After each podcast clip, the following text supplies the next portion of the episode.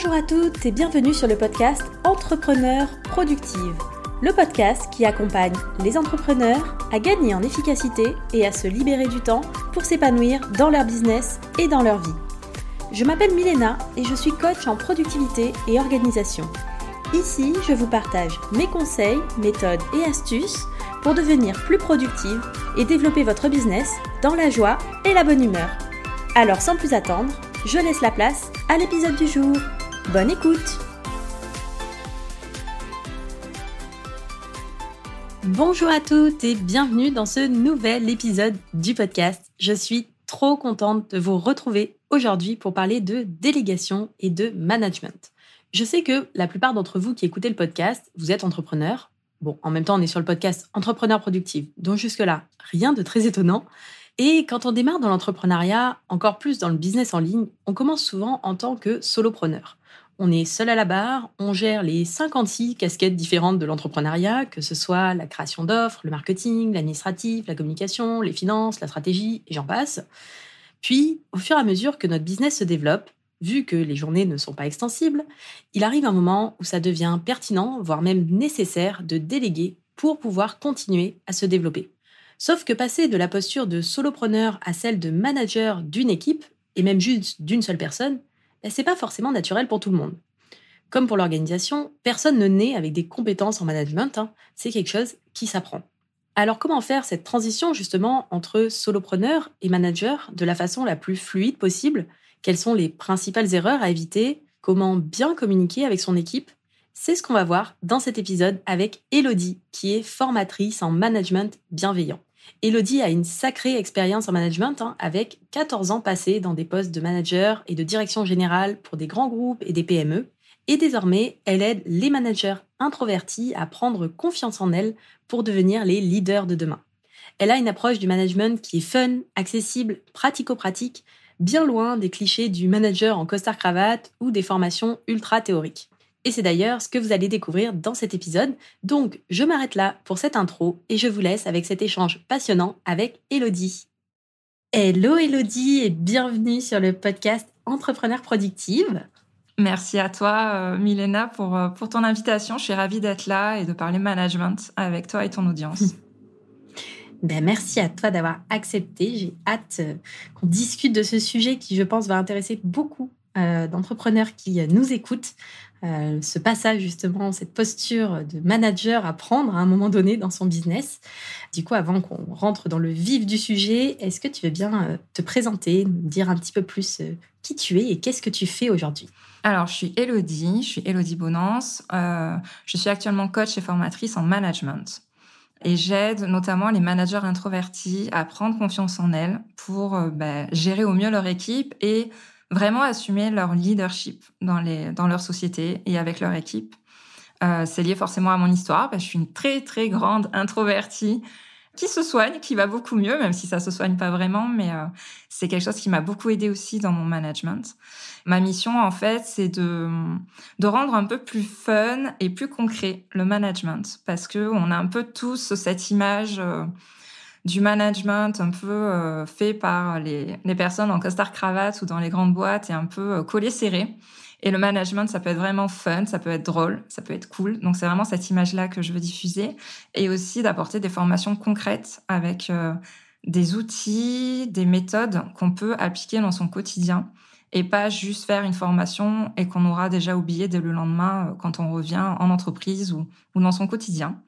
Donc, euh, je, moi, je suis convaincue en tout cas que le management a un impact pour demain. Il y a énormément de transformations dans les sociétés. Et pour moi, c'est vraiment les femmes, les managers et les leaders, les dirigeantes qui, euh, qui sont au cœur de cette transformation. Et c'est pour ça que je veux les aider.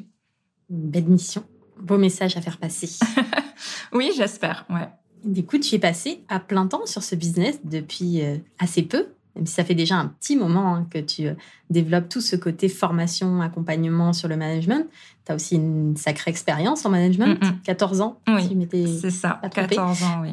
ça fait quand même un sacré nombre d'années. Est-ce que tu peux nous en dire du coup un petit peu plus sur euh, bah, ton parcours et comment est-ce que tu en es arrivé là aujourd'hui à former, accompagner sur le management? Alors moi, du coup, j'ai...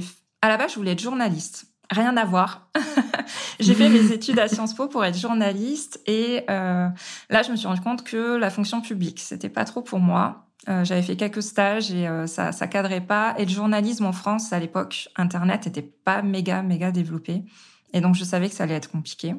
Et du coup, je me suis dit, ben, on va être au cœur de l'action, on va être dans les entreprises. Et là, je me suis réorientée en contrôle de gestion. Pareil, rien à voir avec le management. Mais du coup, ça a été une porte d'entrée dans des grands groupes et après dans une PME dans laquelle je suis restée 13 euh, ans. Et c'est en commençant en contrôle de gestion ben, que j'ai commencé à faire du relationnel avec euh, différentes équipes. Et petit à petit, on m'a fait confiance. Et c'est là où j'ai grimpé un peu les échelons et que j'ai atteint le poste de directrice générale euh, dernièrement. c'est ma dernière expérience. Et en fait, je me suis découvert une passion pour la gestion humaine, pour l'animation d'équipe, pour euh, l'écoute, la résolution de problèmes et le fait de faire progresser les gens. Et je me suis rendu compte que ben, mon introversion m'aidait beaucoup dans l'écoute et dans la relation euh, avec chaque personne de mon équipe. Et je prenais beaucoup plaisir à ça. Et j'avais d'excellents retours du coup euh, là-dessus. Et je me suis dit, ben, je peux pas me limiter qu'à l'entreprise dans laquelle je suis. Il faut que j'aide d'autres personnes. Vu comment je peux les aider au sein de l'entreprise dans laquelle je travaillais, il faut que je trouve un moyen d'aider autrement. Et c'est là où est venue bah, l'idée d'un blog à la base et euh, qui s'est transformé petit à petit en activité que j'ai fait en parallèle de mon activité salariée pendant deux ans. Et là, je me suis décidée, euh, voilà, j'ai quitté le salariat il y a deux mois pour me consacrer à 100% dessus parce que bah, je voyais que le message euh, était entendu et qu'il y avait énormément de, de messages à transmettre, de conseils à donner et que beaucoup de personnes voient un peu le management comme quelque chose d'obscur, des fois qui fait un peu peur, et c'est vrai que je me suis décidée bah, à me lancer à 100% parce que euh, c'est vraiment une mission qui, pour moi, est importante, voilà, d'aider euh, les autres managers par rapport à ça. Et il y a eu aussi un burn-out il y a euh, quatre ans qui m'a complètement transformée dans ma façon de gérer mon temps et dans la façon de gérer mon équipe. Je pense qu'on va le voir un peu plus tard, mais j'avais de gros défauts comme le perfectionnisme, le fait de pas vouloir déléguer, etc. Et mon burn-out, en fait, c'est ça qui a tout remis en perspective et j'ai vraiment transformé mon management. Il y a vraiment eu un avant-après par rapport à ce burn-out. Et c'est là où je pense que je pouvais aussi aider pas mal de personnes par rapport à ça. Mais c'est génial cette évolution. Et puis bah, toute cette expérience que tu peux mettre aussi euh, à contribution, à profit maintenant pour, on va dire, le plus grand nombre, effectivement, en dehors de l'entreprise euh, dans laquelle tu étais.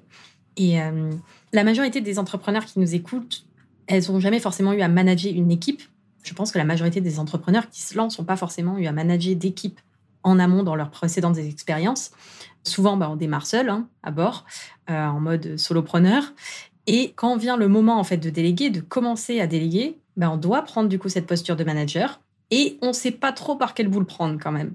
D'après toi, qu'est-ce qui est indispensable à savoir, à mettre en place pour faire justement cette transition de euh, solopreneur à aujourd'hui, bah, je dois manager quelqu'un, une personne ou plusieurs. Enfin, même si c'est pas H24, euh, 7 jours sur 7, même si c'est pas quelqu'un à temps plein, souvent on commence, on commence à déléguer certaines choses à des prestataires. Comment on fait en fait? Par où on commence? Alors, euh, la tâche peut paraître immense au moment euh, de prendre quelqu'un et de commencer à manager quelqu'un. Déjà, tout va commencer avec la délégation. Déjà, ça, ça se prépare. On le fait pas à la one again au moment où on est débordé et qu'on a le cerveau qui explose et qu'on n'en peut plus. Voilà. Malheureusement, la plupart du temps, c'est à ce moment-là qu'on le fait, mais c'est vrai que c'est top si on peut essayer de l'anticiper. Donc, d'essayer de voir un peu plus loin, un peu plus stratégique et de savoir à partir de quel moment on peut prendre quelqu'un pour commencer à déléguer. Alors, déléguer, ça ne veut pas forcément dire de suite à une assistante virtuelle ou, euh, à un bras droit. Ça peut être aussi des tâches euh, il y a la gestion d'entreprise, par exemple un podcast, ça peut être du montage de podcast, ça peut être de l'écriture d'articles de blog, ça peut être du contenu, etc. On peut juste déjà commencer par ça. Pour ça, c'est bien de se poser et de faire le point sur les, euh, les tâches qui nous apportent de l'énergie et dans lesquelles on est compétente. Ça, on le garde impérativement pour soi. C'est pas quelque chose qu'on va déléguer. Par contre, tout le reste, notamment là où ça nous prend beaucoup d'énergie, où vraiment après cette tâche, on est épuisé, voire même on est démotivé. Et des tâches qui sont en même temps euh, des éléments où on n'est pas très bon, on n'est pas très compétent, c'est pas notre, notre force. C'est ça qu'on va chercher à déléguer. La réussite va passer par le fait de déléguer les bonnes tâches à la bonne personne. Qui dit déléguer les bonnes tâches à la bonne personne veut dire bien recruter aussi. ça vient aussi forcément en deuxième. Et là, ce que je conseillerais à des personnes qui n'ont jamais délégué dans le cadre de leur business, c'est de recruter non pas sur l'entente avec la personne, c'est important, mais ça ne fait pas tout. Quand on délègue pour la première fois, c'est bien de choisir aussi par rapport aux compétences et de prendre quelqu'un de plutôt expérimenté, parce que le prestataire qu'on va avoir en face de soi va vraiment nous guider dans pas mal d'étapes et va pouvoir nous faire des retours constructifs sur notre façon de manager et la façon dont la relation se passe avec elle. Donc vraiment, si je dois conseiller quelque chose au moment de manager une équipe, c'est d'essayer de prendre des personnes où c'est pas la première fois qui font ce métier-là en tant que prestataire. C'est important, ça va permettre d'assainir beaucoup de choses et de s'auto-corriger aussi avec les feedbacks de la personne en face. Le troisième point qui rejoint ce que j'ai dit tout à l'heure, c'est accepter que ça ne sera pas fait comme on le fait nous déjà et comme on souhaite que ça soit fait. La délégation et le management vient vraiment travailler et mettre à mal tout notre perfectionnisme et notre mindset par rapport à ça. Donc, il faut accepter que la personne, elle va pas faire exactement comme nous on l'aurait fait, et c'est normal. Et parfois, c'est même extrêmement bien. C'est même euh, un atout pour le business que les choses ne soient pas faites forcément comme nous on le ferait. Ça permet d'avoir des visions différentes, des modes de, travail différents, etc. Donc, on met de côté euh, notre perfectionnisme. Ça, c'est le plus compliqué. Et moi, j'ai eu beaucoup de mal avec ça. C'est vraiment d'aller chercher le petit détail et euh, d'avoir beaucoup de frustration par rapport euh, à un travail qui n'est pas à la hauteur de ce qu'on attendait. Et quand on a de la frustration, un autre conseil que je donnerais, c'est de l'exprimer et de ne pas le garder pour soi. C'est souvent difficile au début de dire à la personne avec qui on travaille, est-ce que tu peux corriger ça? Ça, ça ne correspond pas à ce que je souhaitais, etc. On a du mal au début à faire des feedbacks correctifs, voire même positifs à la personne avec qui on va commencer à travailler. Or, c'est ça qui est hyper important et il faut pas le garder pour soi. Ça va créer la frustration et au final, on va finir par péter un plomb sur un détail qui n'en valait pas la peine. Donc, il faut communiquer énormément, énormément, énormément. Dire quand c'est bien, dire quand c'est euh, pas à la hauteur de ce qu'on souhaite, proposer des améliorations, mais en tout cas, il faut communiquer et ne pas garder pour soi. Et de toute façon, le management, c'est simplement de la communication, tout passe par là. Donc, euh, vraiment de commencer par ça. Et aussi, être attentif au feedback qu'on peut nous faire. On va en faire aux prestataires avec qui on travaille, à notre bras droit, euh, notre monteur de podcast, euh, notre rédacteur SEO, peu importe. Mais il faut aussi qu'on soit attentif et prêt à entendre des retours aussi de leur part. Ils vont pas critiquer forcément la personne qu'on est, mais ils vont nous faire des retours sur notre façon de communiquer, sur notre façon de manager et sur notre image professionnelle. On fait souvent le parallèle quand on a un business que les critiques qu'on reçoit, c'est pas nous qu'on critique, c'est notre business. Bien en management, en fait, il faut appliquer la même chose. Quand on reçoit un retour d'un salarié, d'un prestataire comme quoi on n'a pas communiqué de la bonne façon, on n'a pas fait un feedback qui était agréable à entendre, euh, on s'est emporté un peu trop vite, on est beaucoup trop dans le détail, c'est pas nous en tant que personne qui est attaqué, c'est nous dans notre posture de manager. Donc il faut être prêt aussi à entendre ce genre de choses et les premières fois, ça peut faire un petit peu mal parce qu'on veut être la meilleure manager du monde. Mais voilà, il faut accepter qu'on, de donner des retours, d'en faire, c'est important d'en faire, mais c'est aussi important d'accepter d'en recevoir des personnes en face de nous. Voilà, grosso modo, les quelques conseils que je pourrais donner euh, au début euh, d'une relation quand on commence à manager quelqu'un. Du coup, comment faire justement? Est-ce que tu as des, conseils, des astuces là-dessus sur justement cette, ce côté un peu lâcher prise? Pour moi, ça demande aussi du lâcher prise, justement, de déléguer, d'accepter que ça ne sera pas fait euh, de la même manière que nous on l'aurait fait, d'accepter ces critiques justement. Toi, tu fais le parallèle avec euh, les quand on critique le business, on ne nous critique pas nous en tant que chef d'entreprise, mais généralement euh, c'est un peu comme ça qu'on le perçoit quand même. Oui, hein. complètement. Notamment, il y a quand même une problématique chez les entrepreneurs et encore plus quand on est seul, on va dire, à tout gérer, de justement arriver à faire cette séparation et arriver à, à prendre ce recul-là, de se dire c'est mon business qu'on critique, ce n'est pas moi. De la même manière, sur la posture de manager, c'est ma, ma posture de manager qu'on critique et ce n'est pas moi en tant que personne. Est-ce que tu as des conseils, des choses à partager là-dessus qui pourraient justement aider un petit peu ce, lâcher prise? La première chose qui me vient, c'est déjà de considérer qu'on est une équipe. On n'est pas deux personnes séparées. Et le but pour euh, vraiment prendre bien les choses, c'est vraiment d'inclure la personne dans notre vision, dans notre mission. la, vision, quand on est entrepreneur, est centrale, encore plus quand on est salarié. c'est vraiment d'inclure la personne. C'est une équipe avec laquelle on travaille. Donc, on est là pour la fédérer derrière nous et l'emmener avec nous. Si on considère qu'on est juste des éléments déjà isolés, ça va être compliqué de bien percevoir les critiques qui peuvent nous être faites. Généralement, si on choisit un bon prestataire ou un bon bras droit, la personne est là aussi pour euh, nous aider, nous aider à nous développer et nous aider à développer le business. C'est aussi son objectif à la base. Donc déjà, il faut se mettre ça en tête, arriver à fédérer la personne derrière sa vision et accepter que la personne est là pour nous aider et n'est pas là contre nous. Ensuite, au niveau euh, ce shift mindset qu'il y a à faire, effectivement, c'est sur le lâcher prise. Souvent, c'est sur un besoin de contrôle, et c'est pas uniquement dans le cas du business. Généralement, c'est dans plusieurs de notre vie. J'ai fait tout un épisode de podcast d'ailleurs là-dessus sur le lâcher prise. Moi, par exemple, c'était aussi lié euh, au fait de ne pas pouvoir prendre l'avion pour voyager, parce qu'en fait. Euh, J'arrivais pas à lâcher prise sur le fait que je mettais ma vie entre les mains d'un pilote. Voilà. C'était compliqué pour moi. J'ai dû travailler là-dessus. Et en fait, il y a aussi, voilà, un travail mindset à faire sur le fait de lâcher prise, le fait que ça ne soit pas parfait. Le, seul conseil, euh, c'est un travail un peu de longue haleine. Ça va pas se faire comme ça du jour au lendemain. Mais euh, c'est vrai que c'est peut-être commencer à y arriver dans d'autres éléments. Un exemple qui me vient, c'est par exemple les visuels Canva euh, qu'on va poster sur Insta ou un épisode de podcast c'est déjà commencer à lâcher prise sur ces éléments-là sur lesquels on a la main. C'est-à-dire, c'est nous qui le faisons. Eh ben, c'est pas grave s'il y a une petite faute d'orthographe, c'est pas grave si euh, il y a un petit un petit son qui sort euh, mal au niveau du montage du podcast. C'est commencer à lâcher prise sur des éléments déjà sur des éléments pardon déjà qu'on maîtrise nous et qu'on fait nous, avant d'apprendre à lâcher prise sur le travail des autres. C'est commencer par lâcher prise sur déjà notre travail et des pans entiers de notre business avant d'arriver à accepter qu'il y ait quelqu'un qui arrive et qui fasse différemment et qui fasse euh, pas forcément ce qu'on attend. Donc, commencer par soi. Et ensuite, euh, ça passe aussi par des, la définition claire des règles du jeu, des process. On peut pas reprocher à quelqu'un de faire une erreur si on lui a pas dit de 1, si c'est pas écrit quelque part et si c'est pas répété plusieurs fois. On a souvent plein de choses dans notre esprit qui ont du mal à être transcrites de la bonne façon dans notre message, dans notre communication. Donc le but, c'est d'être très clair sur tout ça, clair sur notre vision, mais aussi clair sur nos process, les étapes à faire, et pas juste dire, bah vas-y, poste l'article sur mon blog. Non, faut qu'on découpe les étapes avant, et il y a certainement des, des tactiques, des, petits, des petites astuces que nous on fait, qu'on a l'habitude, bah ça aussi, il faut l'écrire, le transmettre, et tant que la personne en face a aussi des astuces à nous apporter. Voilà. Mais on peut pas reprocher à quelqu'un si la règle est pas bonne déjà à l'origine.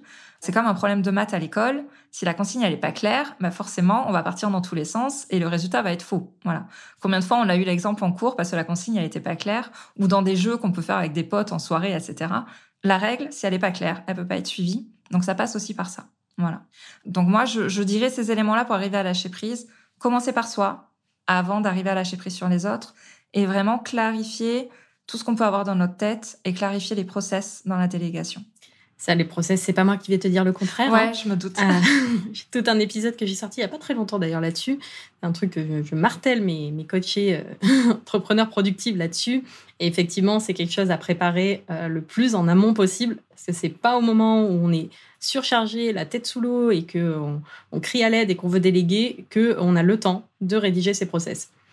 Complètement. Et alors là, je suis, je suis, la mauvaise élève parce que je me dis qu'il faut que je commence à le faire et je repousse, je repousse, je repousse parce que c'est clairement quelque chose où j'ai pas vraiment envie de me poser là-dessus, mais je sais qu'il faut le faire. Et c'est clairement, c'est pas, quand on va être dans le jus. Ouais, c'est pas quand on va être dans le jus qu'on va le faire. Donc, euh, il faut commencer par ça. Mm. C'est vrai que c'est pas forcément le truc le plus fun du monde. On se dit euh, rédiger un process. Après, c'est pour ça que moi je conseille beaucoup de le faire en même temps qu'on fait la tâche. À un moment donné, on se dit bah là, euh, bah là j'écris un article de blog. En même temps, je rédige le process qui dit comment on fait pour euh, écrire un article de blog. Déjà, c'est beaucoup plus simple parce qu'on est en train de faire la tâche en même temps, donc euh, c'est plus facile d'écrire toutes les étapes que de se les faire de tête. On peut voir justement, on peut mettre des captures d'écran, on peut faire des vidéos. Enfin, aujourd'hui, on n'est pas obligé, euh, le process, c'est pas obligé d'être un document PDF de 35 pages, hyper relou. On peut faire des captures d'écran, on peut faire un loom et, ou juste un enregistrement de son écran pendant qu'on fait la tâche. Vraiment, euh, essayer de faire rendre ça le plus simple possible et effectivement pas se dire bon, bah, aujourd'hui, je vais rédiger tous mes process. Parce que ça, c'est la journée de l'enfer. Il y a peut-être des personnes qui aiment, hein, mais moi, j'avoue que j'y vais un peu à reculons aussi, donc euh, je préfère le faire un par un. Quoi. Et on sent euh, ton vécu sur les PDF de 35 pages, non? Pas... je, je sens le vécu par rapport à ça, j'ai l'impression. bah écoute, euh, après moi j'ai été dans des environnements de travail effectivement très très processisés, en audit financier, dans des grandes entreprises où euh, effectivement en direction financière on est quand même euh, avec des obligations, des obligations normatives, comptables, des obligations de, de communication au niveau des chiffres, etc. Et donc forcément effectivement des modes opératoires ou des process de plusieurs dizaines de pages en PDF et tout ça, tout ça. Bien connu, ça. On, voit ouais, que, que tu es passé par là. Et c'est vrai que je dois admettre, en tout cas, euh, que je me suis plantée plusieurs fois dans la délégation en tant que salarié. Et euh, je me suis plantée aussi dans le lâcher prise. Voilà, j'ai eu vraiment du mal et j'ai pris du temps pour arriver à lâcher prise et à bien déléguer. Donc j'aimerais aussi insister sur le fait que on a le droit de pas réussir du premier coup. C'est normal. Il faut du temps. On n'est pas habitué à ça, encore plus quand on a son propre business. Le perfectionnisme, il va pas disparaître du jour au lendemain. Il y a plein de méthodes pour arriver à le contrôler. Mais c'est vrai qu'on a un peu l'impression de lâcher notre bébé quand c'est notre business. Voilà, c'est un peu ça. Et pareil dans la délégation, on peut tomber sur des situations où c'est super, ça va matcher du premier coup et ça va vraiment avancer très vite et tout va être fluide et naturel. Et des fois, on va un peu plus galérer. C'est tout à fait normal. Et même moi, malgré mes 14 ans en management, je me suis plantée dans de la délégation de tâches parce que c'était pas assez clair, parce que euh, je, je voulais pas au fond vraiment déléguer ça non plus. Voilà, donc surtout, c'est normal si on n'y arrive pas du premier coup. C'est euh, faut pas non plus se miner et se dire qu'on est une mauvaise manager par rapport à ça. C'est quelque chose qui s'apprend au final et qui s'expérimente un petit peu comme tout, et un peu comme dans l'entrepreneuriat, comme, comme dans tout dans la vie de toute façon. Personne n'est né organisé, personne n'est né manager, personne n'est né euh, expert Instagram. Enfin voilà. Complètement. Voilà, on commence tous de quelque part, voilà. Et euh, c'est vrai que c'est plus simple quand on est entouré de gens qui sont habitués à ce genre de choses, qui sont expérimentés à recevoir voilà des tâches en délégation et tout. Mais euh, on va faire des erreurs et en management, en délégation, on fait des erreurs tout au long de sa carrière et de sa vie. Voilà. On ne sera jamais une manager parfaite. Ça, c'est sûr et certain. Même moi, je le suis pas. Et tous les coachs en management ne le sont pas non plus. je pense que c'est important aussi de, rappeler, d'arriver à lâcher prise en fait sur notre perfectionnisme dans le management. Exactement. On commence à cumuler des, des On fait du euh, Inception là. Mais complètement, ça, exactement.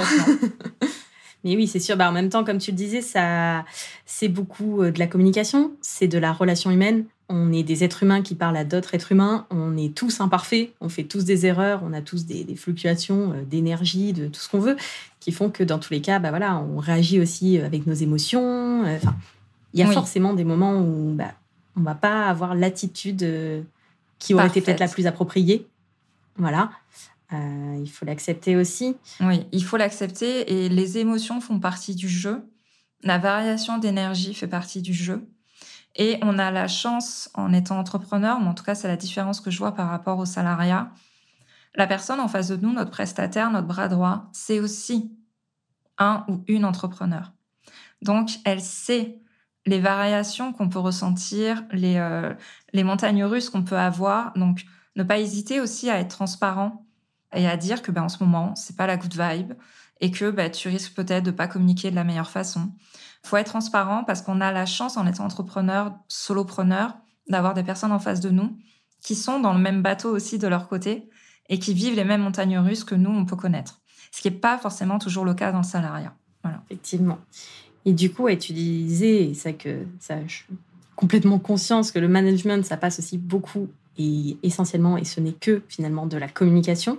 Est-ce que tu aurais des conseils à donner justement aux personnes qui nous écoutent sur euh, bah, comment mieux communiquer peut-être avec euh, les personnes avec qui elles travaillent, avec leur équipe, avec les prestataires euh, avec qui elles peuvent échanger au quotidien? Oui, oui. Alors, la communication, c'est un grand, grand, grand, grand, grand sujet. Je crois qu'on pourrait en faire un podcast entier. ouais. bon, déjà, je vais revenir sur ce que j'ai dit tout à l'heure. C'est clarifier notre message. Quand on est entrepreneur, on a un peu ce cerveau là qui bouillonne, où il y a plein d'idées, plein de projets, il y a plein de choses qui émergent sous la douche, etc. Il euh, faut savoir que la personne en face de nous n'est pas dans notre cerveau. Donc, elle sait pas tout ce qu'il y a dedans. Donc, il faut pas hésiter à clarifier et à être sûr que notre message, ce qu'on veut dire, est bien compris. Euh, quand on va déléguer une tâche, quand on va échanger, etc. Moi, par exemple, dans mon expérience salariale, j'étais avec un patron ultra visionnaire, avec 46 000 idées à la minute, un peu comme un solopreneur. Eh bien, c'était difficile des fois de le suivre, mais euh, j'hésitais pas, voilà, à lui dire attends, est-ce que tu peux me détailler ça? Est-ce que tu peux euh, m'expliquer ça dans d'autres mots, etc. Et à la fin, je disais, ben, ça y est, j'ai appris à parler le Thomas. Voilà. Il faut dire que la personne en face de nous n'est pas dans notre tête c'est notre rôle de clarifier au maximum ce qu'on pense. Et je fais aussi souvent le parallèle avec la relation de couple. Notre conjoint, des fois, on va s'énerver parce qu'il comprend pas ce qu'on veut et puis il amène pas la réponse qu'on souhaite. Mais parce qu'en fait, on n'est pas clair dans ce qu'on dit, il peut pas deviner ce dont on a besoin et ce dont on a envie. Mais là, en management, c'est pareil. Donc, on clarifie au maximum ce qui se passe dans notre cerveau. Le deuxième point sur lequel euh, j'insisterai, c'est sur le fait d'être en position d'écoute. On n'est pas là pour conseiller quand on est manager. On est là pour écouter les besoins de son équipe. Or, on a tendance à couper la parole pour conseiller. Et on a tendance à croire que ben, notre solution est la meilleure ou notre façon de penser la meilleure. Donc, essayez de se mettre vraiment dans une position d'écoute, d'écoute active, bien évidemment, c'est-à-dire à 100% avec la personne en face de nous, en la regardant droit dans les yeux, en n'étant pas sur son téléphone ou sur son ordi, et de parler, on va dire que 20% du temps. Je parle de cette euh, proportion 80-20. Le but est de faire des entretiens réguliers aussi avec la personne, de pas uniquement d'être dans l'opérationnel pur. Il faut avoir des temps d'échange sur la relation entrepreneur bras droit, entrepreneur prestataire. Pour les personnes avec qui on va travailler vraiment en cohésion et en relation forte, il faut avoir des temps d'échange où on prend le temps de discuter de la relation, ce qui a bien été fait, ce qui a mal été fait, ce qui a été mal compris, et comment est-ce qu'on peut améliorer les choses. Et là, dans ces moments-là, c'est pas au manager de prendre la parole tout le temps, c'est vraiment à la personne en face d'être écoutée. On prend le temps d'écouter la personne, ses besoins, ses envies et ce dont elle a besoin pour faire améliorer la relation dans le management. Ça, voilà, c'est vraiment le deuxième conseil que je donnerais, c'est d'être plutôt dans l'écoute. On est dans des métiers aussi qui sont très virtuels. On a souvent des échanges par visio, par téléphone, par message. Il faut qu'il y ait des moments qui soient soit en visio, soit en présentiel il faut qu'on puisse voir les messages envoyés par le corps de notre personne en face de nous, de notre bras droit, de notre assistant, parce que le corps va diffuser beaucoup de messages importants. Et on va pouvoir sentir si la personne elle est alignée avec ce qu'on souhaite ou pas. Donc je conseillerais aussi d'avoir des temps, pas uniquement sur les Slack, par SMS ou par WhatsApp, d'avoir aussi des moments d'échange en visio. Et pour finir sur la, la comparaison avec le couple, quand il y a quelque chose qui va pas, on va éviter le tu accusateur. tu n'as pas fait la vaisselle. Ben, c'est exactement la même chose en management avec des personnes avec qui on travaille. On va dire plutôt ce qu'on ressent en utilisant le jeu à la place de dire hein, tu as mal fait euh, le contenu Insta, euh, tu as pas rédigé ce que je voulais, etc., etc. On va dire j'aurais préféré que tu fasses ainsi, ainsi. On va vraiment utiliser le jeu et nous ce qu'on ressent. Le tu accusateur, il y a rien de pire pour que la conversation parte en live et que on génère du conflit. Voilà. Communication non violente. Exactement, c'est la communication non violente et vraiment le parallèle avec le couple sur ça est, euh, est parfait pour euh, se souvenir de ça quand on arrive dans des situations où là il y a l'émotion souvent qui prend le dessus, de la colère, la frustration.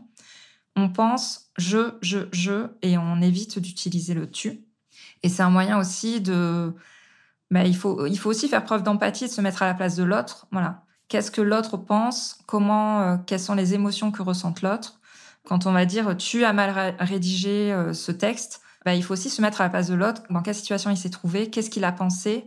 Est-ce qu'il a bien perçu la façon dont tu, on lui a transmis la consigne, etc. Il faut vraiment aussi faire preuve d'empathie, essayer de se mettre à la place de l'autre au maximum.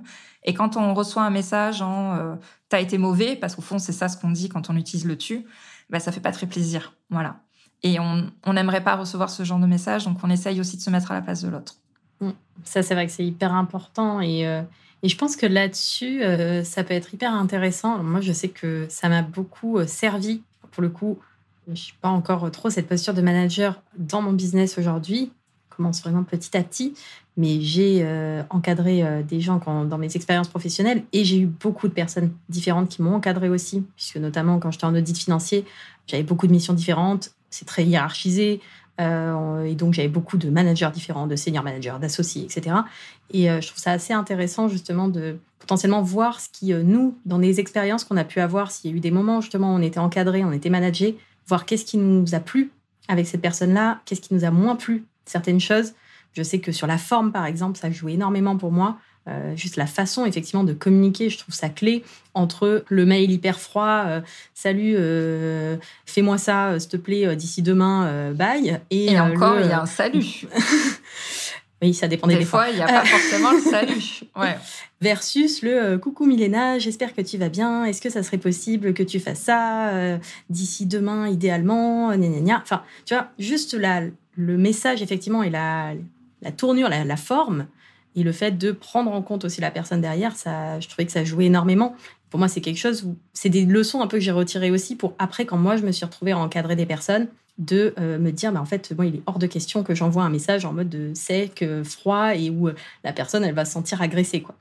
Je trouve que c'est hyper intéressant, et c'est vrai que la communication, ça fait tout, alors que derrière, c'était la même tâche à faire, finalement, limite, mais juste demander de façon différente et c'est pas du tout le même ressenti et tu mets pas le même cœur à l'ouvrage non plus quoi.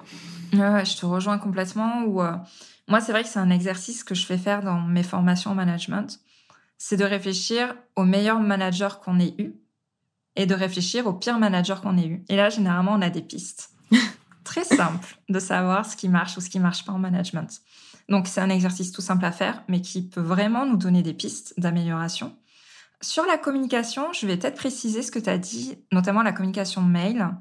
Ça va peut-être aussi dépendre des personnes. Alors moi, je sais que je suis en mode à fond, je mets des smileys partout, je dis bonjour à chaque fois, etc. Mais il va y avoir des personnes, des profils qui vont avoir besoin de mails ou de communication très directe, 146 000 détails et droit au but, voire même des fois de façon sèche. C'est leur mode de fonctionnement. Et il y en a d'autres où effectivement, il faudra mettre énormément de rondeur, et mettre beaucoup d'empathie ou de, soleil dans le mail ou de positif, etc. Ça peut aussi dépendre des personnes. Donc, c'est essayer de détecter quel est le meilleur mode de fonctionnement en face de soi. Et ne pas hésiter aussi à demander quand on recrute la personne, par exemple, ou même on travaille avec elle depuis un an, deux ans, ne pas hésiter aussi à demander comment est-ce que tu souhaites que je communique avec toi?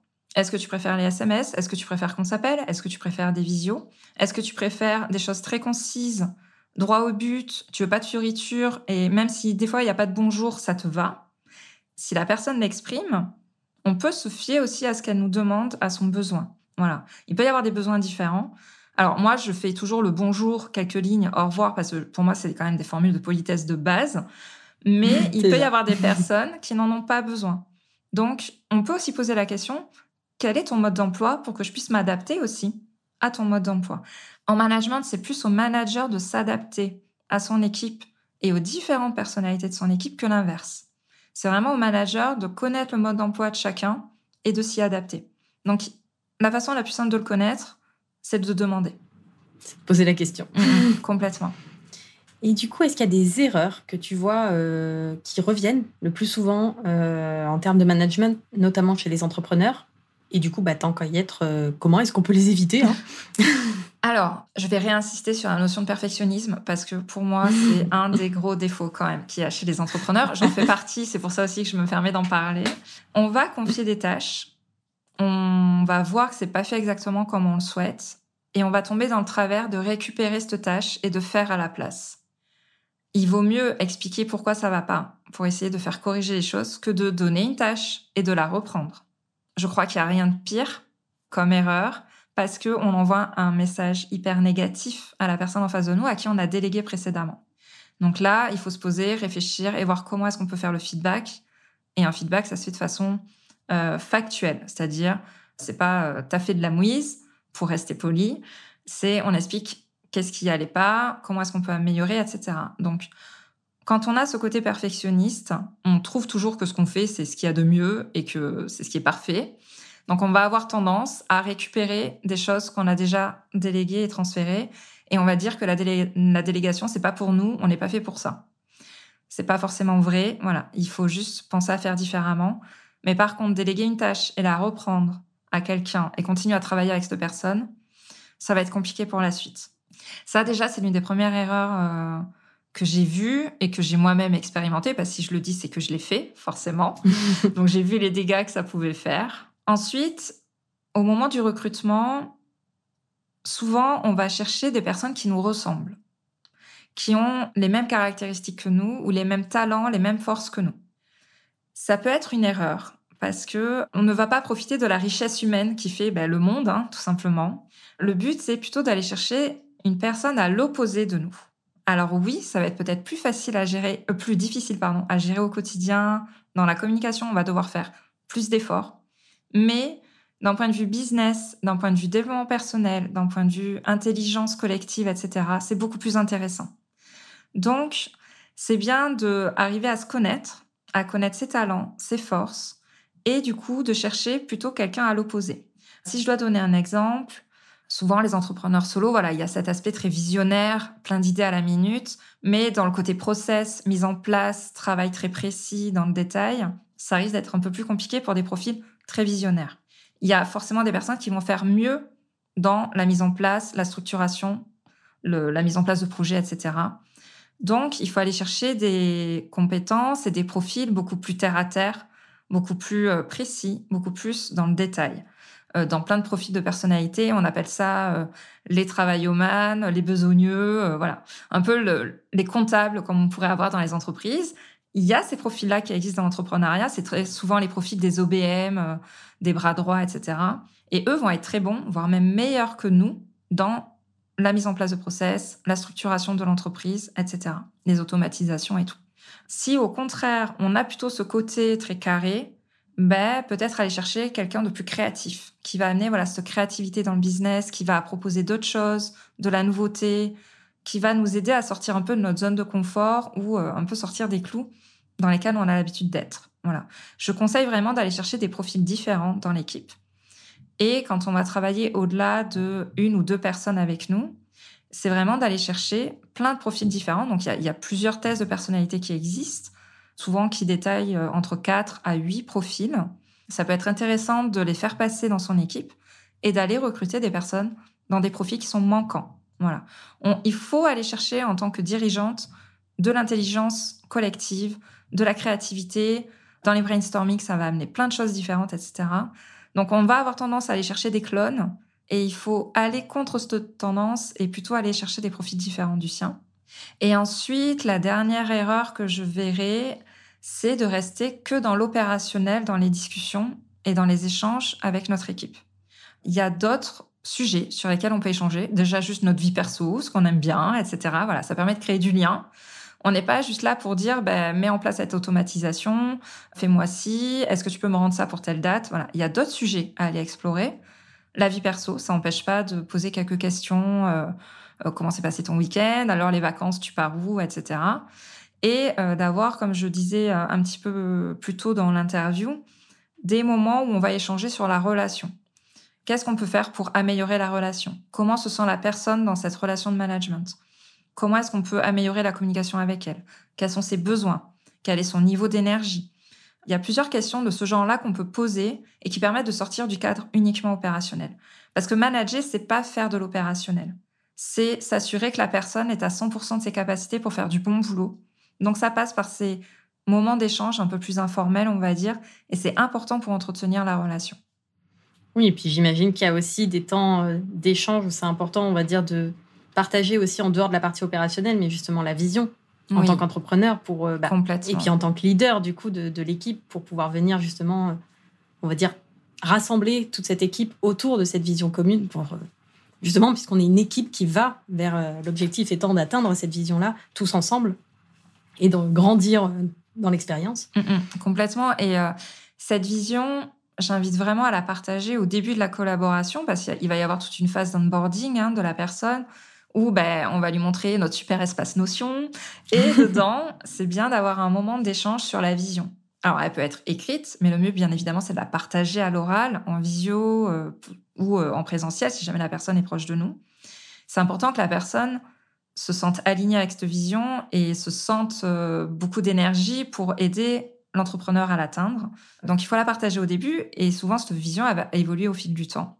Et il faut le partager avec l'équipe au fur et à mesure qu'elle évolue. Il faut pas hésiter à être transparente à faire preuve de vulnérabilité aussi et à communiquer vraiment sur ce qu'on ressent. Et même si des fois on a l'impression bah, de pas savoir où on va, d'être pas très sûr de la stratégie qu'on met en place, etc., on peut le partager avec ses équipes. On a le droit de pas être parfaite et on a le droit de le communiquer, que ce soit envers son audience, envers son équipe. Et souvent, c'est des personnes, si la confiance est installée, qui vont être là, ben, soit pour remotiver, soit pour proposer des idées, pour aider, pour soutenir. Et euh, la vulnérabilité fait vraiment partie aussi du leadership et du management. Il faut pas hésiter à l'être. On est loin d'être parfaite et on a le droit de pas être parfaite. Et euh, je crois, je crois que ça va être le saint mot de cette interview, en fait. Mais voilà, c'est la vision se partage, elle a le droit d'évoluer. On a le droit de se questionner et on a le droit de communiquer sur ça avec son équipe. Et je dirais même, c'est pas un droit, c'est un devoir de communiquer avec son équipe sur ces sujets. Mmh, c'est hyper intéressant et je pense que oui, c'est effectivement, c'est quelque chose, je pense que toutes les personnes qui nous écoutent pourront repartir avec ça et euh, c'est hyper important à, à, retenir cette idée aussi de euh, avec son équipe, on a le droit aussi d'être vulnérable et on a le droit de partager aussi les problématiques. Et c'est vrai que, alors je ne sais pas si c'est mon expérience euh, salariée qui fait ça, mais euh, dans ma tête, j'ai cette idée aussi effectivement du manager qui est au-dessus, qui, euh, tu vois, au niveau de la supériorité hiérarchique, et qui du coup ce côté un peu fort aussi, ce côté je suis là pour en gros t'expliquer ce que tu dois faire, t'encadrer, te superviser, etc mais du coup, pas forcément ce côté partage vulnérabilité. Et effectivement, je pense que c'est hyper important, comme c'est important d'être aussi authentique et vulnérable bah, dans une relation de couple, même avec ses clients. Je pense que le fait d'être authentique, euh, le fait d'accepter qu'on n'est pas parfait, en fait, ça revient à, tout revient à cette idée de accepter qu'on n'est pas parfait, lâcher le perfectionnisme, lâcher prise sur ces choses-là et juste accepter de communiquer en toute vulnérabilité, en toute authenticité avec les personnes avec qui on travaille et qu'on collabore. Mm, mm, complètement. Et, euh, et, en fait, si on, veut garder cette image parfaite de la manager parfaite, de la dirigeante parfaite, on va se mettre une pression sur les épaules incroyable. Et pareil, moi, c'est vraiment cette image-là que j'ai voulu entretenir pendant des années dans mon poste. On va plus être naturel dans ce qu'on dit, on va plus être naturel dans ce qu'on fait, euh, et on se met une pression de dingue. Et déjà, on s'en met une en tant qu'entrepreneur vis-à-vis de notre audience, dans ce qu'on transmet, dans le contenu, dans l'image qu'on donne publiquement.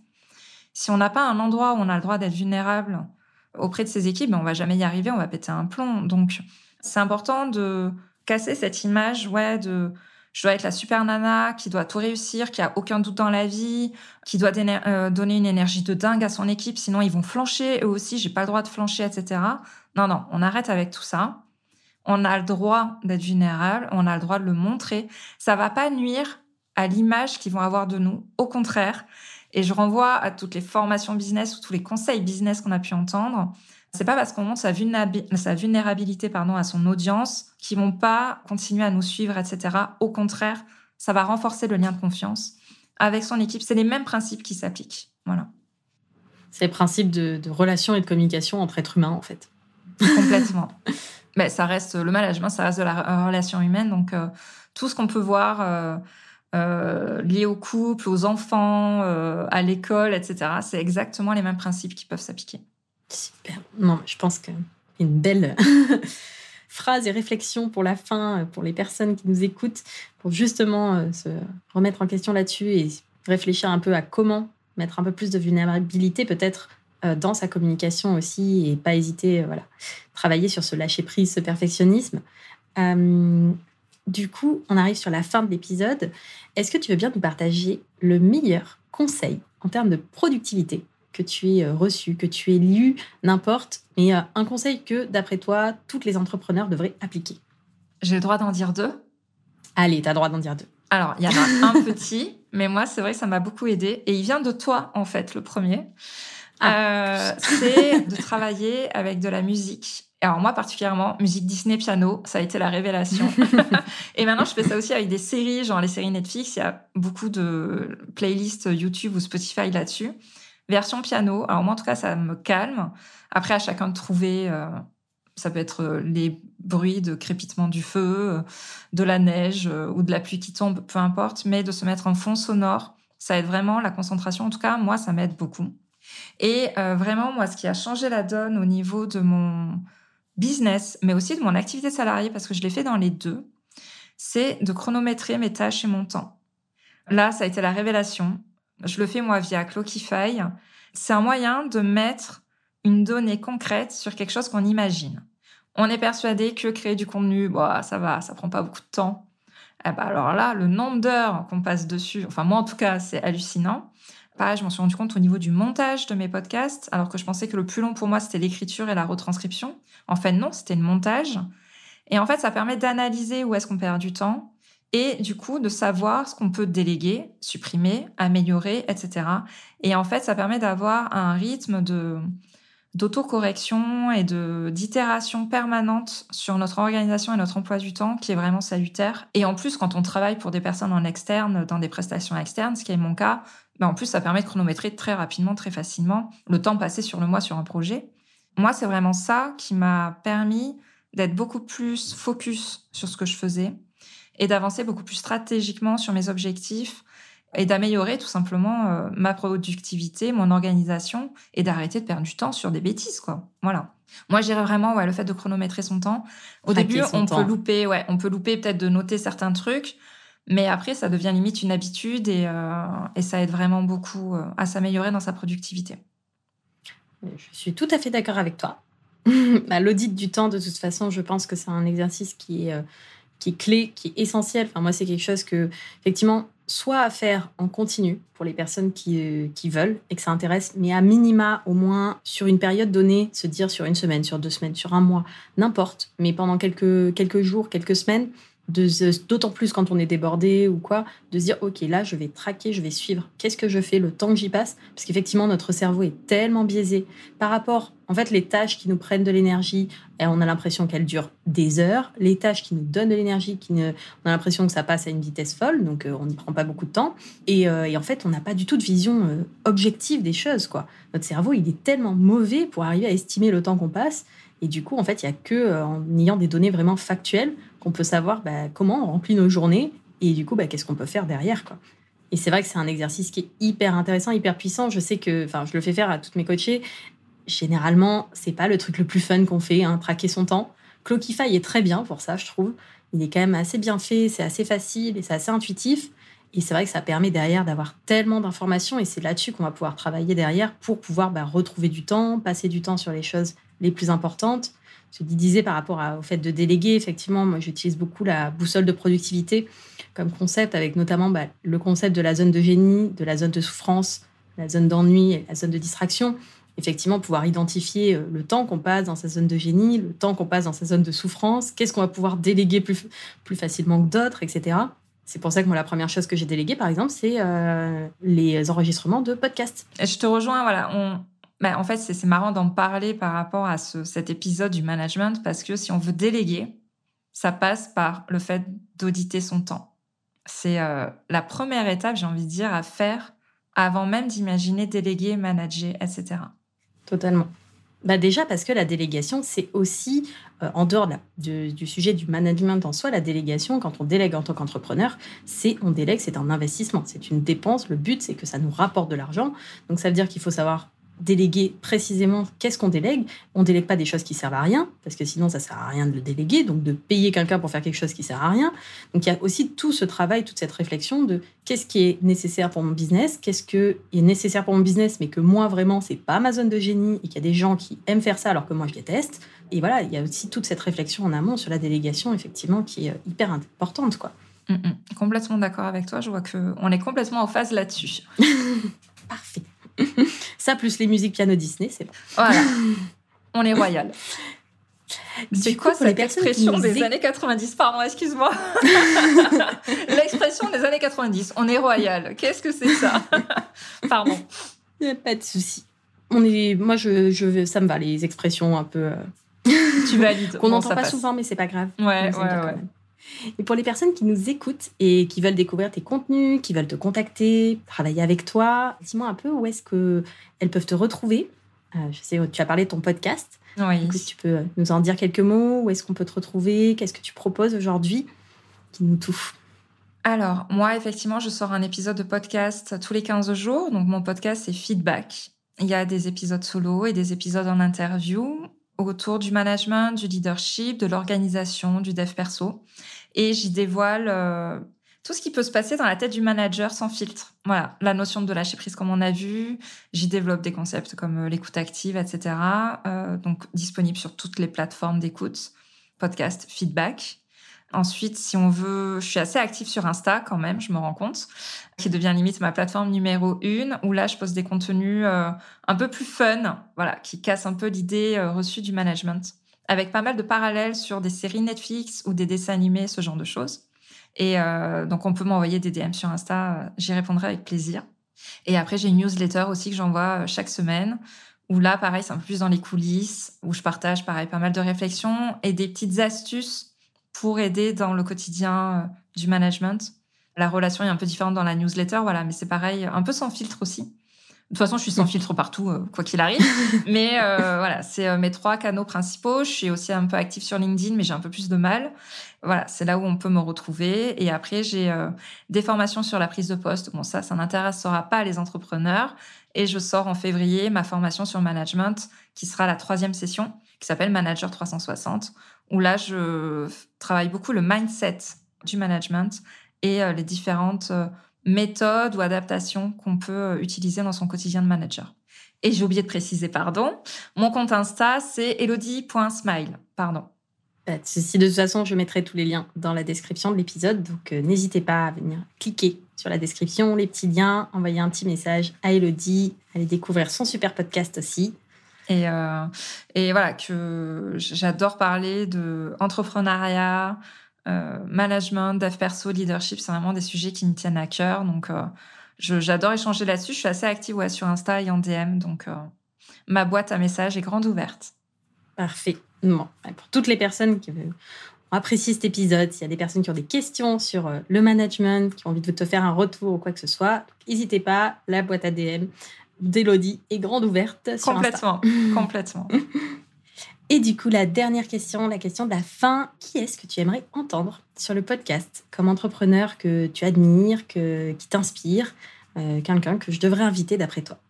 Alors, je pense forcément à une personne que j'ai invitée moi-même sur le podcast et qui a une version de l'organisation et de l'entrepreneuriat assez slow, qui est euh, Gaëlle de Green Blizzard. Et on avait fait un épisode sur l'organisation bienveillante. Et euh, forcément, moi, ça me parle, qui j'adore le management bienveillant, donc forcément, ça me parlait de l'adapter aussi dans l'organisation. Et elle a beaucoup de clés à délivrer, voilà, pour euh, vivre au mieux son entrepreneuriat et euh, vivre un entrepreneuriat qui nous respecte en fait. Donc, si je dois penser à quelqu'un, ça serait elle. Voilà. Ça serait Gaëlle. Pas de souci, je me le note. J'ai envoyé un petit message sur Insta. écoute, merci beaucoup Elodie pour euh, tous tes partages, pour euh, tous ces conseils, euh, tout, cet épisode plein de valeurs. Merci à Merci à toi pour, ton invitation. Avoir écouté l'épisode jusqu'au bout avec plaisir. Et puis bah du coup, très bonne journée à tous et bah, n'hésitez pas à envoyer un petit message à Elodie sur Instagram du coup. le lien est dans la description. Oui. bonne journée à tout le monde. Merci à vous et merci, merci. à toi.